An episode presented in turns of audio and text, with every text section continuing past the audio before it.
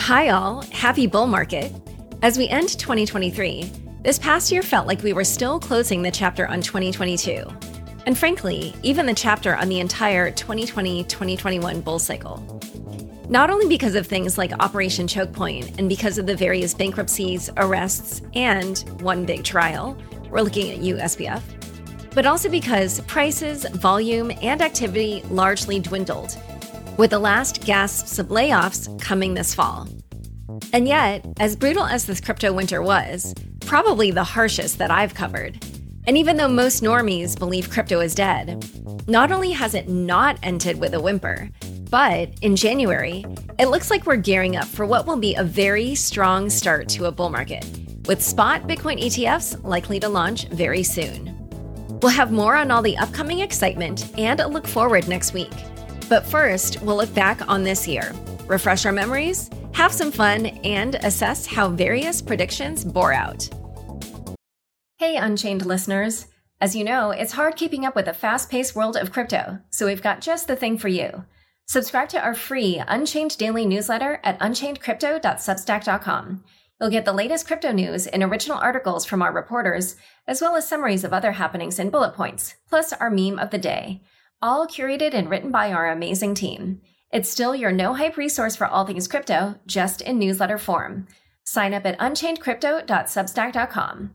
Again, the URL is unchainedcrypto.substack.com. Arbitrum's leading layer 2 scaling solutions can provide you with lightning fast transactions at a fraction of the cost, all while ensuring security rooted on Ethereum. Arbitrum's newest edition, Orbit, enables you to build your own tailor made layer 3. Visit arbitrum.io today.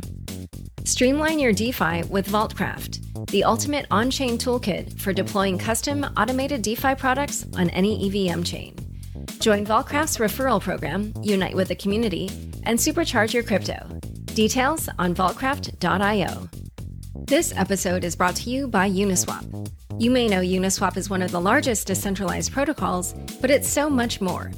From Uniswap Labs' self custodied wallet to zero gas swaps with Uniswap X, Uniswap is building protocols for seamless swapping across DeFi. Visit app.uniswap.org to get started. First up is Larry Cermak, now CEO of The Block, who in the first episode of 2023 said, It's going to be slightly slower and quieter than we saw in 2022. As a reminder, when 2022 ended, BTC was trading at about 16,500 and ETH was trading at about 1,200. So even though prices are way up now, we went on quite a journey before all that happened. We started the year with Gemini co founder Cameron Winklevoss accusing Digital Currency Group CEO Barry Silbert of using, quote, bad faith stall tactics regarding a $900 million debt owed by DCG's subsidiary, Genesis, to Gemini's Earn users. Winklevoss claimed Silbert avoided discussions for resolution and misused funds for personal gain. Silbert refuted these allegations, stating DCG had not defaulted on borrowings and had proposed a resolution to Gemini, which remained unanswered. On the pod, Ram Ahluwalia said that this could force Genesis into bankruptcy. Gemini could force Genesis into Chapter 11 through involuntary petition. Look, the picture is grim. Genesis is is insolvent. They had two and a half billion dollars loaned to Three Arrows Capital. It's defaulted. Not only that, we know that the value of Three Arrows Capital assets have declined over time. Those tokens are trading down worse than the overall market.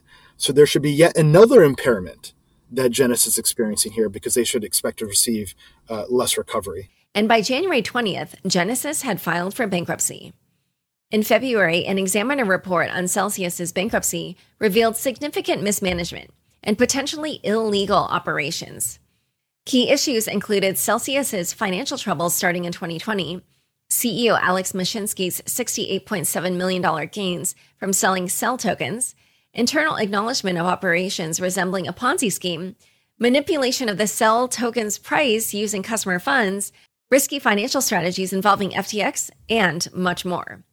Kadhim Shubber, investigative reporter at the Financial Times, said Initially, it seemed at the very start of Celsius you know, the CEL token was just um, allowed to have its own price.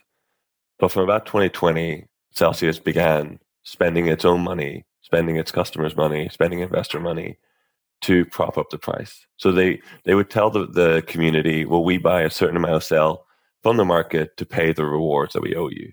Um, in fact, they bought to keep the price where they wanted wanted it to be. So one of the reasons was so that um, insiders, executives, people like Alex Mashinsky, so that they could sell their own holdings of CEL um, without affecting the price massively. Another reason is um, keeping the price of CEL up had a major positive impact on Celsius's own balance sheet. So Celsius, you know, ha- had its own holdings of CEL token. It, it recorded it on its own balance sheet as an asset, and therefore, by spending, you know, money that investors were giving them, um, crypto assets that customers were giving them on buying CEL, it could inflate and protect its own balance sheet. A few weeks later, we already started to see some hints at what many in the crypto community called Operation Chokepoint 2.0. On February 9th, crypto exchange Kraken agreed to close its U.S. cryptocurrency staking operation and pay a $30 million fine to settle a Securities and Exchange Commission enforcement action for allegedly selling unregistered securities through its crypto staking as a service program. On February 13th, the New York Department of Financial Services ordered Paxos Trust Company to cease issuing the Binance USD stablecoin, BUSD not only a shot at Binance, but also a major regulatory action affecting one of the largest dollar pegged cryptocurrencies. At that time, it had a market cap of $16 billion. It now has only a little more than $1 billion. Days later, the SEC proposed amendments to federal custody rules, expanding their scope to include crypto assets, which would require crypto exchanges to obtain or maintain specific federal or state registrations to custody customer assets. Paul Grewal, chief legal officer at Coinbase, said Well, I think that at some point, these actions line up in a way that you have to wonder is it all just a coincidence?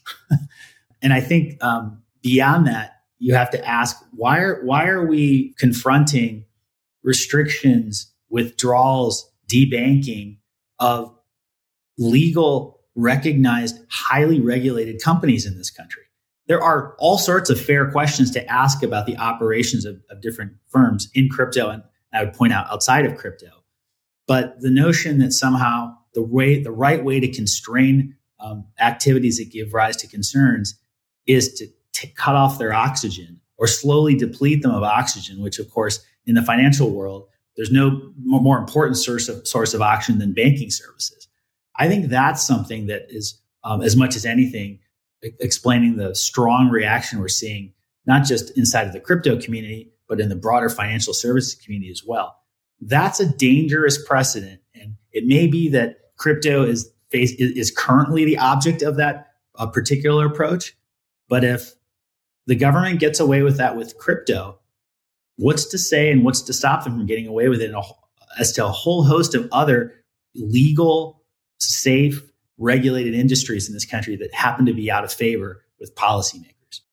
Echoing Paul's sentiment, Rebecca Rettig, Chief Policy Officer at Polygon Labs, added I think the statements that really do cause fear uh, in the crypto ecosystem and again with retail users because the statements you know may happen and then chair gensler's on squawk box the next morning talking about it and really speaking to maybe not even retail users but what we call normies, you know, just traditional people who are in the financial markets. And the message they're getting is crypto is bad, crypto is for criminals. And so I think that there is this massive chilling effect, even through these one off enforcement actions. I think the other piece of it is enforcement actions are not precedential law, they don't set the law. One of the major things that happened this year around the Bitcoin ecosystem was the introduction of ordinals, or what people later called Bitcoin NFTs. What's so unique about them? Muneeb Ali, co creator of Stacks, said they have a very particular selling point complete ownership. Imagine that you're, you're Beeple and you're creating something really unique. And on Bitcoin, you can literally store the image on the Bitcoin blockchain. And now it's almost like indestructible, right? Like you, you know that as long as Bitcoin is around, this thing is, is, is going to be around. And I think that's very powerful. Like it, that thing instantly clicks with a lot of people that Bitcoin's block space is precious, it's very durable. As soon as you put something out there, it's probably the most indestructible media on the planet in a way. However, the launch of ordinals wasn't embraced by some members of the Bitcoin community, often referred to as Bitcoin maxis. Muneeb explained why he thinks they're wrong. But if you look at the arguments, sort of like don't make sense because over here, ordinals are resulting in higher um, fee markets, which is good for Bitcoin mining. It's actually really good for long-term security of Bitcoin. One of the biggest criticisms is you know, uh, in the next 10 to 15 years, when the Coinbase rewards the newly minted Bitcoin, it goes down a lot. What's going to happen to the Bitcoin security? And this is the first real data point where we have seen a sustainable sort of a use case that is actually giving more revenue to miners. In fact, in November, Bitcoin's daily transaction fees surpassed Ethereum's for the first time since 2020, mostly attributed to the introduction of ordinals inscriptions. In March, with the US economy still weak and interest rates rising, we entered a phase of bank failures, which ended up affecting the crypto industry significantly. Silicon Valley Bank, which ranked as the 16th largest bank in the United States with $209 billion in assets, collapsed after a run on deposits thwarted its efforts to raise capital. Most significantly, Circle had a big part of its deposits in SVB. This caused one of the most stressful events in the year for crypto investors. USDC, the second largest stablecoin, depegged from the US dollar for an entire weekend, reaching lows of 80 cents. Robert Leshner, founder of Compound and Superstate, sat on the chopping block. Well, I definitely think this is one of the great reminders for people about like why crypto even should exist. Um, so many sophisticated, well-intentioned people over the weekend had no idea if their money was going to be there come Monday, and that's mostly what Bitcoin and crypto assets were designed to prevent, prevent, which was this like uncertainty due to someone else having the control and not you as the user or the market participant. And I think it's a really loud reminder. The second thing that I think is vindicated and reaffirmed coming out of this weekend is, you know, all of these banks were being shut down because of opaqueness and uncertainty about their balance sheet and inability to trust management and all of these things. And we were sort of joking earlier in the show when we said, like, oh, but DeFi fixes this. But it does, right? A DeFi protocol would have been able to present to regulators the radical transparency of knowing exactly what the, you know, health of the market was or the withdrawal queue or whatever it is, right?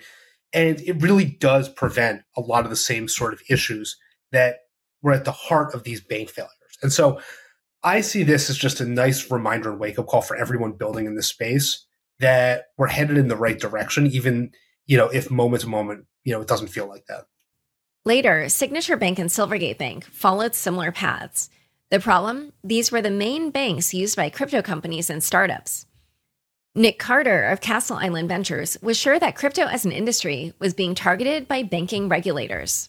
A lot of what we're talking about is simply banks doing business with from a fiat perspective with firms that touch blockchains or their software providers for the crypto space.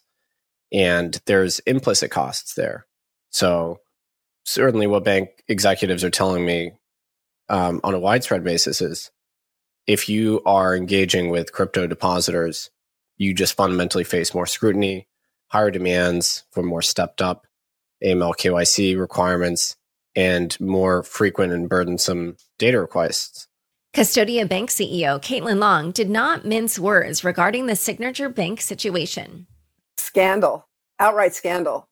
This is theft of private property by regulators who did not have the authority to take a solvent bank and put it into receivership. And I do suspect that there will be litigation over that.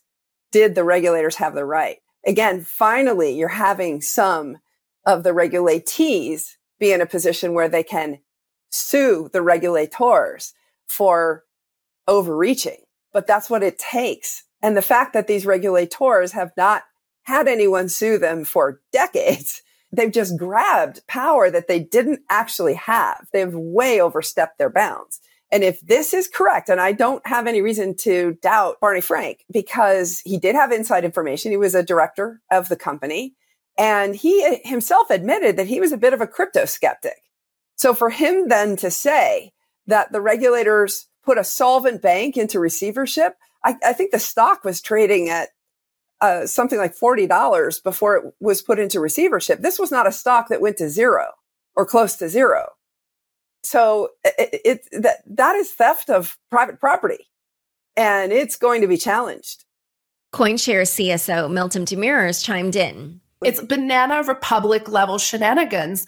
And what's wild to me is when you tell people there is something foul happening here. This is not due process. This is not what happens in a democratic country that respects private property and the right to form private enterprise. When you tell people that, they're like, oh, conspiracy theory, you're biased because you're in crypto. Mm-hmm. Like, what are you smoking? If you think they're just yeah. coming for crypto, you're on something because it's crypto first and everything else is next.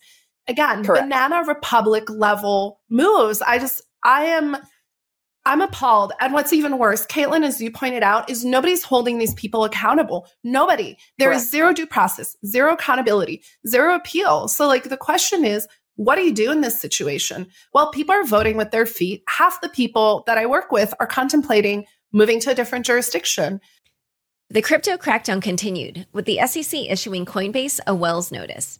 And the industry, including House Representative Tom Emmer, did not take it lightly. I mean, let's just talk about Gary Gensler at the SEC. Uh, he's a Warren disciple. Uh, this guy, in my mind, is a bad faith regulator. He's been uh, blindly spraying the crypto community with enforcement actions uh, while completely missing the true bad actors. He says he's got an open door, Laura, uh, but a company like Coinbase, which uh, accessed that open door and started working with Gary Gensler's SEC, by the way, Coinbase, I would argue, is one of the most regulatory compliant crypto companies out there. Well, guess what? Uh, Gary Gensler might have an open door, but it is an enter at your own risk door because uh, what he does is, despite several meetings over several months, Gary Gensler's SEC refused to provide feedback on a product. Uh, it was called the Earn product that Coinbase was uh, looking to list. And instead, uh, after all these meetings and nothing happening, the SEC slapped Coinbase with a Wells notice regarding the very issues uh, on which Coinbase was asking for their feedback. Clearly, not the way uh, the government should be uh, serving Americans, and it it sends a clear message, I believe, to the broader crypto community, and uh, that directly is Gary Gensler is not regulating in good faith. During this time, major technical advancements kept apace. In April, Ethereum, which enabled staking in the Beacon chain in December 2020, finally enabled withdrawals of staked ETH in what was known as the Shapella upgrade, which was really two upgrades, Shanghai and Capella, in one. That brought the network's multi year journey to proof of stake to a close. Tim Beiko explained on Unchained. So the Shapella upgrade, which is Shanghai plus Capella together, was is like this upgrade where we allowed validators to take the stake that they have on the Beacon chain and either exit the whole thing, stop being a validator. I think maybe a way to think about it is like proof of stake V1 is now fully complete. And there's probably a bunch of chains that will happen, you know, to Ethereum's consensus in the future. Um, but the sort of initial vision of the entire chain is running on proof of stake. You can validate, uh, you can enter and exit, all of that. This is now live and working. Meanwhile, the regulatory battle between the crypto industry and the SEC took an interesting turn. Not yet launched trading platform Prometheum acquired a special purpose broker dealer license for digital asset securities, a first of its kind. And Aaron Kaplan, co founder of Prometheum Capital, came on Unchained to excoriate the crypto industry. For those of you who don't remember, Kaplan was the rare, perhaps even lone entrepreneur who was a champion of Gensler it's interesting because in the industry for a long time, people say, well, we go speak to the SEC and we get a Wells notice, but they're not mentioning how they were conducting all this business activity that was improperly licensed and uh, not compliant with the federal securities laws. They're basically conflating two concepts. One is how do we move forward? Right? How are we going to become compliant? Not how we clean up the non compliant activities that previously occurred. There's really no way, like, there, maybe in theory there's ways through no action letters and something and grandfathering, but you can't exercise those skeletons out of your closet. And I think that's one of the biggest issues when it comes to a lot of the legacy uh, crypto financial service providers and the virtual currency exchanges is that there are a lot of skeletons there. And how then do you transition to an ecosystem where you're uh, under strict enforcement and regulatory guidelines and reporting guidelines and have to uh, and it's a it's a it's a significant task. And I think that's why we see such intransigence from the virtual currency exchanges in, in being uh, aloof or obtuse to the writing on the wall that digital assets are securities. You know, they, they argue for a lack that there's a lack of regulatory clarity because they're literally best served by the lack of regulatory clarity. Rodrigo Seira, special counsel at Paradigm, called him out on acting superior to other crypto entrepreneurs.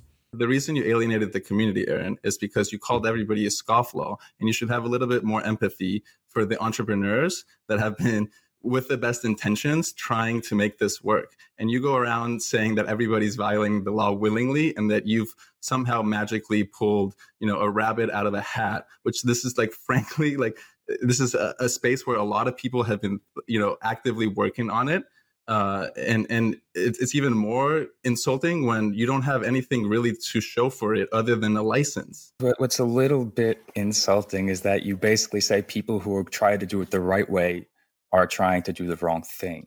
And essentially, what your argument is, is that people who rush to market and disregarded the investor protections should be rewarded and should continue to be rewarded as new legislation takes a half a decade to go into place. Basically, you just don't care about the public and what's in their best interest.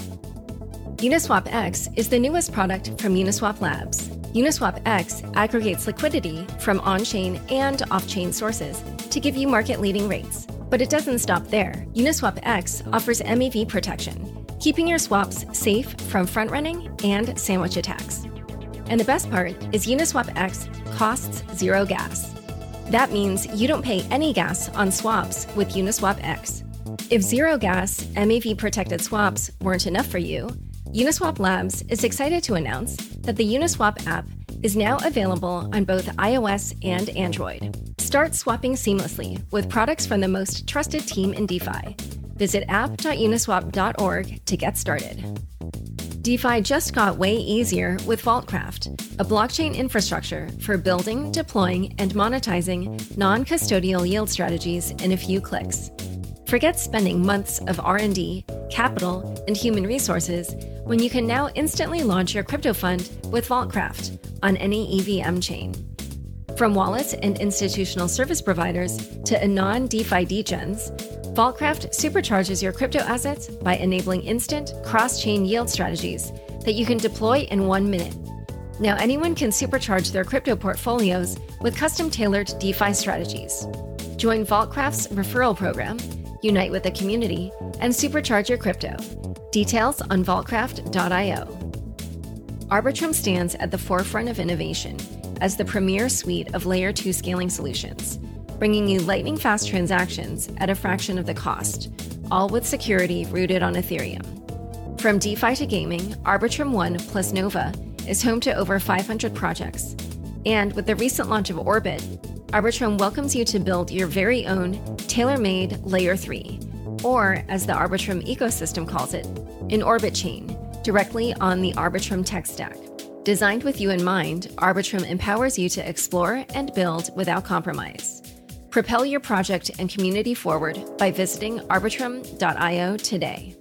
In June, the SEC came back in full force. On a Monday, it sued Binance for mishandling customer funds lying to regulators, and selling unregistered securities. The next day, it sued Coinbase for operating its trading platform as an unregistered securities exchange, broker, and clearinghouse.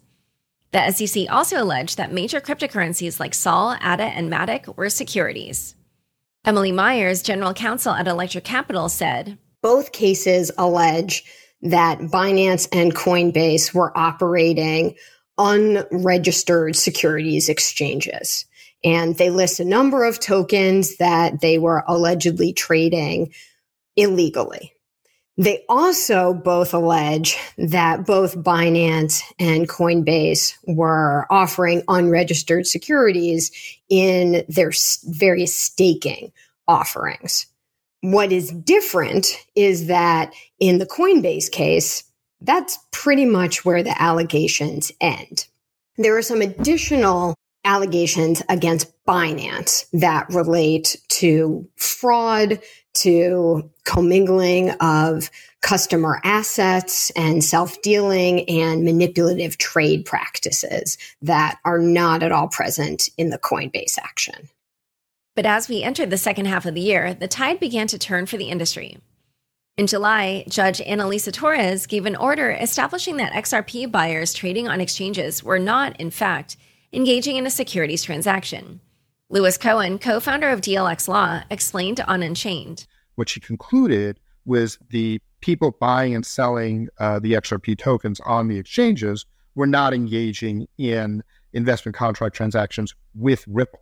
What she does say quite critically is that the individuals who bought XRP on in through the programmatic sales, which she writes is the vast majority of those persons who bought that did not invest their money in Ripple at all. She points out that only something like 1%, I think, of all of the programmatic sales actually went to Ripple. So, so they were not necessarily, people were buying and selling uh, XRP tokens on exchanges, mostly trading with each other, not necessarily providing money uh, to Ripple.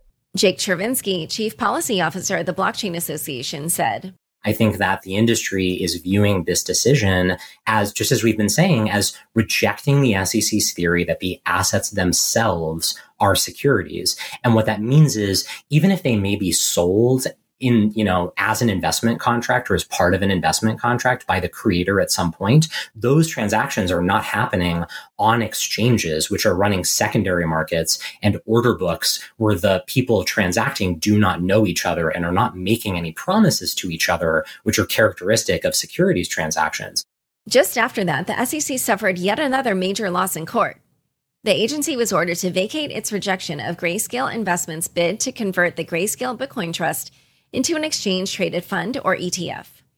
Judge Neomi Rao wrote, quote, The denial of Grayscale's proposal was arbitrary and capricious because the commission failed to explain its different treatment of similar products. The ruling, plus the filing for a spot Bitcoin ETF by BlackRock, became the pillarstone for the hope of a spot Bitcoin ETF to be approved. Eric Balchunas, senior ETF analyst at Bloomberg Intelligence, said a spot Bitcoin ETF could potentially unlock $150 billion in investments. And so I think the advisor world, I don't think a lot of them naturally would want to plow into crypto, but I think um, some of them are, are younger and be like, this is a good hedge. And some of them might want to impress the kids of the boomers and be like, yeah, I'm going to get you some crypto. Um, so even if 0.5% of that 30 trillion were allocated to the Bitcoin ETF, that's 150 billion dollars. Later in the year, when the SEC decided to not appeal its loss in the lawsuit with Grayscale, the chances of the ETF being approved jumped again. On Unchained, some analysts estimated how much money would come into Bitcoin if spot ETFs were approved. Matt Hougan, CIO of Bitwise, said, quote, We made a wrote a piece on this, and our estimate is, you know, it's something like 50 billion in the first five years, something like that. Bitcoin ETFs are like 1% of the market uh, when they're mature and the US uh, ETF market is what, $7 trillion? So take 1% of that and you have, you know, $70 billion, right? There's already 20 in GBTC, so that leaves 50. That's your math that gets you to that point. Alex Thorn, head of firm wide research at Galaxy, gave a bit higher estimate and we did make assumptions and, and we we think and we attempted to make them very conservative assumptions right? So we're when the, the top line numbers that people are taking from this and i'll just state those briefly which is that we think there'll be 14.5 billion in inflows year one of an etf um, ultimately going to like 38 billion in year three. So not cumulative like 38 billion of inflows in year three. That is intended to effectively be a lower bound as you all know, the collapse of FTX in November 2022 was the most significant event in what had already been a very hard year for crypto. After that, Sam Bankman Fried was apprehended and brought to the US from the Bahamas. He was initially allowed out on a controversial bail, which was later revoked because SBF violated the conditions. For instance, he leaked Caroline Ellison's diaries to the New York Times. He was remanded back to jail in August, and the trial began in October. The first week was marked by the jury selection, or, as Sam Enzer said on Unchained, the jury deselection. The final jury was mostly composed of people with non financial professional experience. The prosecution strategy was clear from the very beginning. Lawyer Joshua Ashley Klayman said, I think for the prosecution, I mean, what they're trying to show is no matter that it's a highly technical area, the allegations are this is simple fraud, right? This is untruths. This is misstatements, and this is, uh, you know, inducing people to trust or to invest or do other things on false you know, pretenses. And I think um, so that is the message on the one hand. From the other side, you know, the the defense, and certainly we saw this with the opening statements, but also throughout um, in some of the the cross examinations today, which I'm sure we'll talk about. But trying to say like, look, this is ba- this case is based on hindsight. Just because FTX went bankrupt, just because all these things happened, that doesn't mean that there was fraud involved. That doesn't mean that there was conspiracy because guess what? The whole digital asset space was going through crypto winter. And we had all of these other events. So, um, and maybe we'll go into some of some of the statements about, um, you know, bulletproof and things like that that that popped up. But as testimonies lined up, there were some that really stood out. In the testimony of FTX CTO Gary Wang, he revealed that Alameda had a $65 billion line of credit on FTX. Lawyers Brian Klein and Sam Enzer explained why that number was a, quote, devastating fact for the defense. I mean, and also 65 billion. I mean, again, put yourself in the place of these jurors. Like, these are incredible amounts of money for anybody, right? And these are eye opening amounts of money. Like, you know, if it was 300,000 or something, people are like, okay, a line of credit, I get it with my house. You know, these are numbers people can relate to. But when you're talking $65 billion, really nobody can relate to that. Okay. I mean, that's just an, it was an incredible amount of money. So that's just a, a devastating fact for the defense. I don't know what they're going to, how they're going to try to spin that, but that's a very devastating fact. Yeah. And I, th- I, I agree with Brian completely. And also, you know, one of the things the defense did in the opening was they said, well, they tried to weave this, they planted a seed that the reason Bankman Fried could believe that this was reasonable that it was okay for Alameda to borrow customer funds is that he reasonably believed there was enough collateral. Okay. That Alameda was putting up some kind of collateral. And this is a normal thing that happens, right? There's margin trading. It's okay. You give me collateral, I loan you money, no problem. $8 billion. Where's the eight? Where is the collateral for $8 billion of customer money? That's a lot of money. That's a lot of customer money.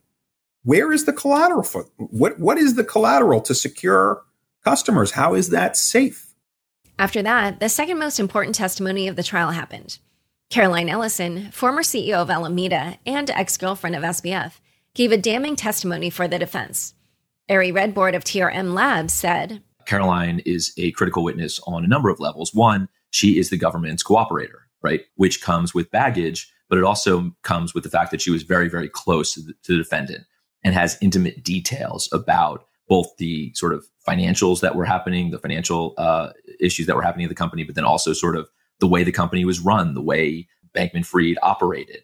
He had tremendous trust in her. And I think a lot of that came out over the course of the last two days. So, really, really extraordinary moment. And look, I mean, this is such an important witness that essentially both parties, the government and the defense, both raised this witness at in their opening statements because the opening statements really sort of gave a roadmap of what the jury was to expect.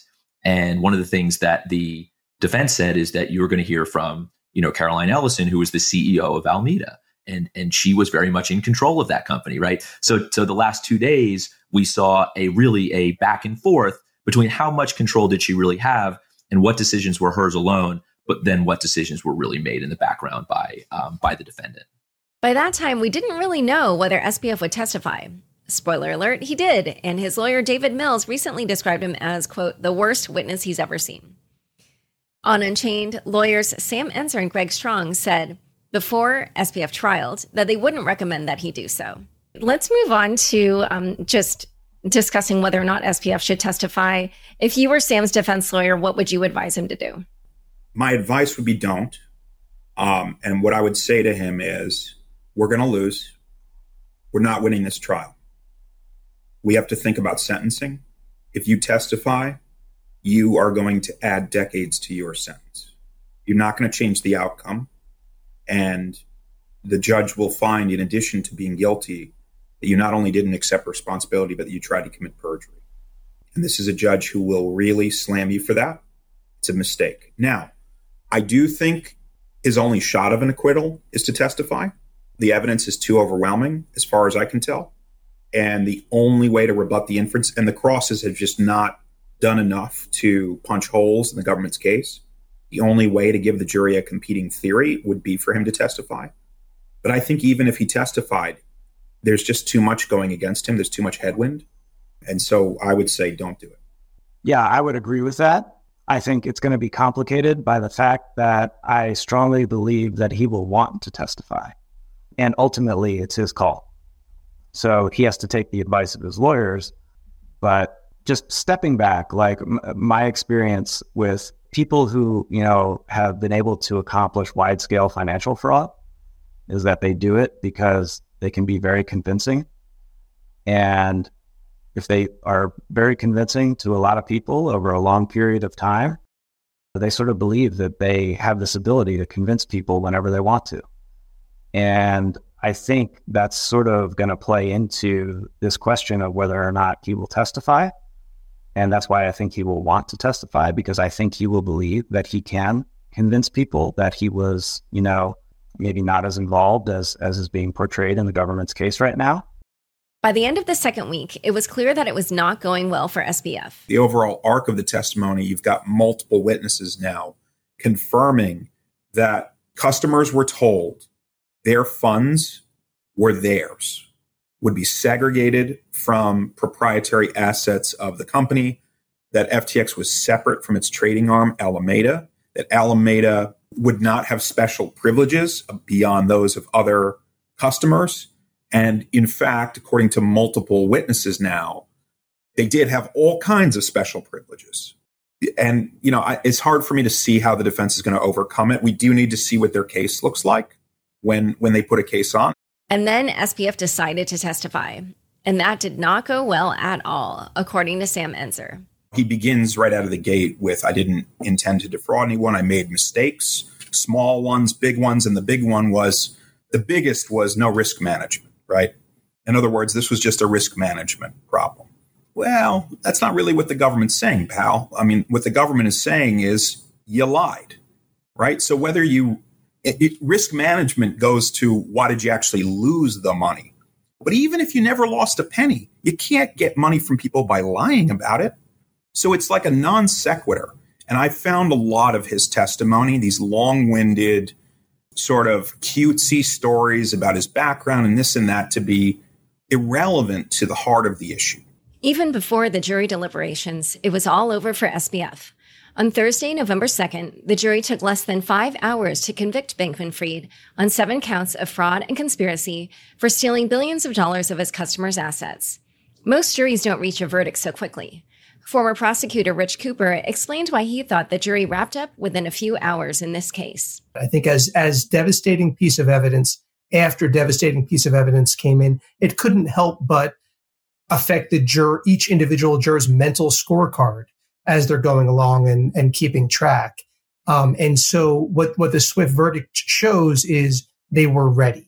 They were ready to get the case, I'm sure, far before they actually got the case you know, as as a prosecutor, you want to try the the quickest, most direct, most powerful case you can. There's a tendency to over try mm-hmm. cases because you don't want to run the risk of leaving evidence and good evidence on the table, just in case there's one or two jurors who have problems with it. But a case like this, when you look back in retrospect, you realize probably could have rested a week earlier. Maybe could have cut one of the three cooperating witnesses. Maybe could have called a few fewer witnesses. And in fact, I think the, the reason that the government didn't put on a rebuttal case may have been it was all going so well. And the cross examination of SBF ended on such a high note that to do any more would just dilute the overall impact of what had happened. And so it was not a surprising conclusion. Despite being found guilty of all charges against him, SBF won't be sentenced until March 28, 2024. And the question looms how many years could SBF spend in prison? This is a very tricky sentencing. And I, and I, I think that in some ways, the closest analogy in recent memory was the Madoff sentencing, where um, you had a fraud that was so so large in terms of the impact it had on victims and you know in the billions of dollars and guidelines that are stratospheric that could get you to the maximum of over 100 years in prison Meanwhile, also in October, a Wall Street Journal article that claimed Hamas raised $130 million via cryptocurrency sparked considerable debate. especially after Senator Elizabeth Warren used it as her sole source to ask for tighter regulations on crypto. However, the numbers were inaccurate. Jessi Brooks, CCO and legal officer at Ribbit Capital, talked about why she thought it was so important to get the facts right. I just have been frustrated by the fact that humanity and empathy have not been inserted enough into this conversation. So I just want to take a moment, like partway through this interview, to put it back in because frequently people throw around the phrase illicit finance or terrorist finance without really thinking about what that phrase means and sits in the fact that like terrorist financing means that terrorists will have the resources, the dollars, the crypto, the financial access to mutilate, attack, and murder humans, like humans that we might know, humans that are on the other side of the world. Like that is what is at stake here. And that's why I don't mean to repeat myself, but the facts are just so important. And to focus in on crypto, if it's only a small amount, is important as we focus on every single amount going to terrorists. But I don't want that to overshadow the millions and millions of dollars that is going to Hamas and other terrorist groups from other avenues.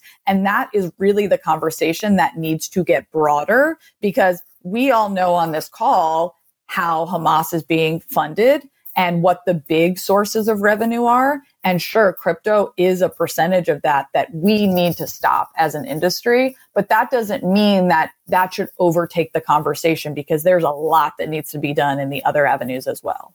One of the other huge stories of the year was the Binance settlement with the U.S. Department of Justice.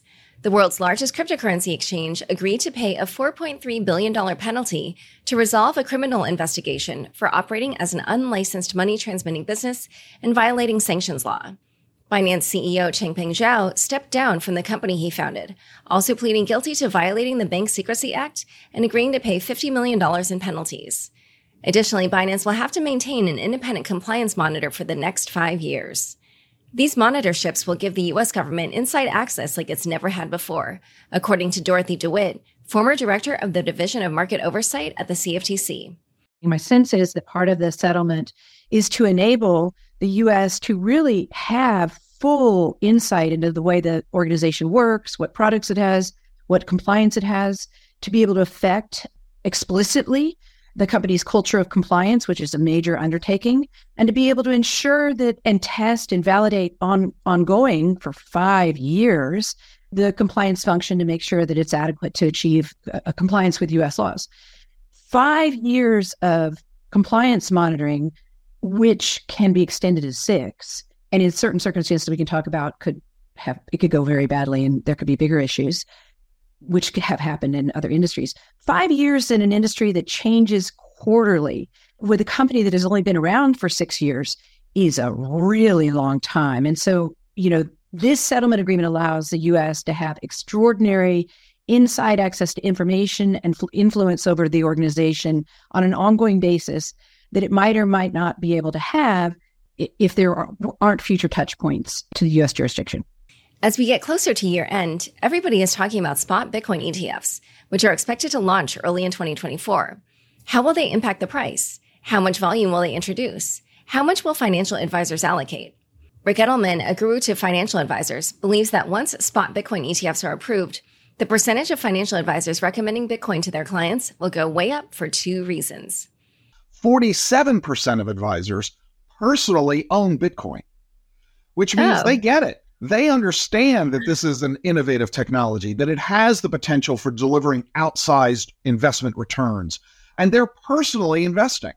Well, how are they going to explain to their client when the client finally says, Should I buy Bitcoin? What do you think? By the way, do you own it? For the advisor to say, Oh, yeah, I've owned it for years. I just never told you to buy it investment advisor credibility goes out the window. You might have an angry client, you might even lose a client over that. So advisors realize they're having to deal with that conflict that I own it, but I'm not recommending it for you. That's a bad problem.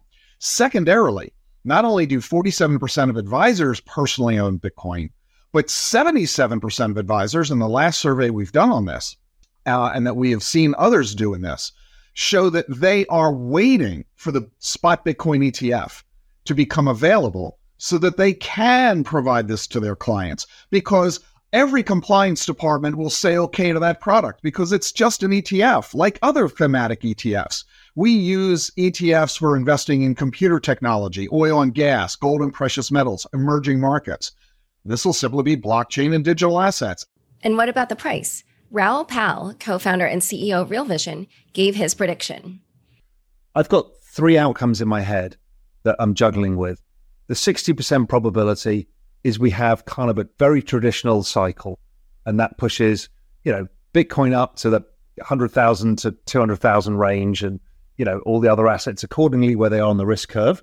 There's a 20% chance this early start is signifying something much bigger, which is the, the larger adoption and the more capital into the space, which leads to larger price rises than people expect. And did you think $100,000 to $200,000 was bullish? Well, listen to Cory Klippsten, CEO of Swan Bitcoin. It is a massive pro for price development. Yes, I expect this to usher in a ton of capital flowing into Bitcoin. I expect Super Bowl ads. Uh, I expect NBA playoffs to be papered every golf tournament next year. It's just going to be advertising Bitcoin ETFs. I mean, it's it's going to be a massive land grab for these guys because you know, as you know, like when you want to trade Nasdaq, it's the queues. You know, most of the liquidity is in one ticker, right? And the spreads are tightest with the one ticker, and that's just how it goes. So they're going to really, really try to battle it out as as much as they can and try to get as much of this market share. And it'll probably end up being, you know, seventy percent to one of those tickers and twenty percent to the second, and everybody else will split the last ten. Is usually how it works with these uh, category ETFs. So, uh, yeah, they're going to go nuts next year trying to win that. As the year wound down, a new trend in crypto started taking off: points. Li Jin, a variant fund, explained the potential pitfalls of point systems and why they needed to be thoughtfully designed anytime you're introducing an extrinsic incentive program like a points program, it's actually going to change the mix shift of users that you get in your application. It doesn't just change user behavior on the margin. It doesn't just convert less loyal users to more loyal users. It actually like brings people through the front door that you wouldn't have gotten otherwise. So we had designed this application with like fashion enthusiasts and shopping enthusiasts in mind, but instead, because of the existence of these points and rewards, we actually got like coupon, extreme coupon hunter type of people or like bargain hunter type of people, people who are actually trying to earn money by using our app and doing it almost like a full time or part time hustle. So that was really fascinating. And I think you're seeing some Sounds like Axie Infinity. Correct. Yes. I was just about to say, I think you're seeing a lot of that sprout up in the crypto world and have seen it sprout up already through tokens and yield farming, where people are just doing the action using the app because of tokens. Now I think you just substitute out tokens or replace them with points, and people are probably also engaging with these apps purely because of the point system, not because they were interested in the application at all. That's it for our 2023 wrap up. Thanks so much for listening to Unchained this year. I hope you all have truly heartwarming, memorable holidays full of laughter, love, cheer, and rest. Honestly, with the way it looks like 2024 will start off in crypto, we're all going to need it. Thanks so much for joining us today. To learn more about the biggest crypto events of 2023, check out the show notes for this episode. Unchained is produced by me, Laura Shin, with help from Nelson Wong, Kevin Fuchs, Matt Pilchard, Juan Aranovich, Megan Gavis, Shashank, and Margaret Coria. Thanks for listening.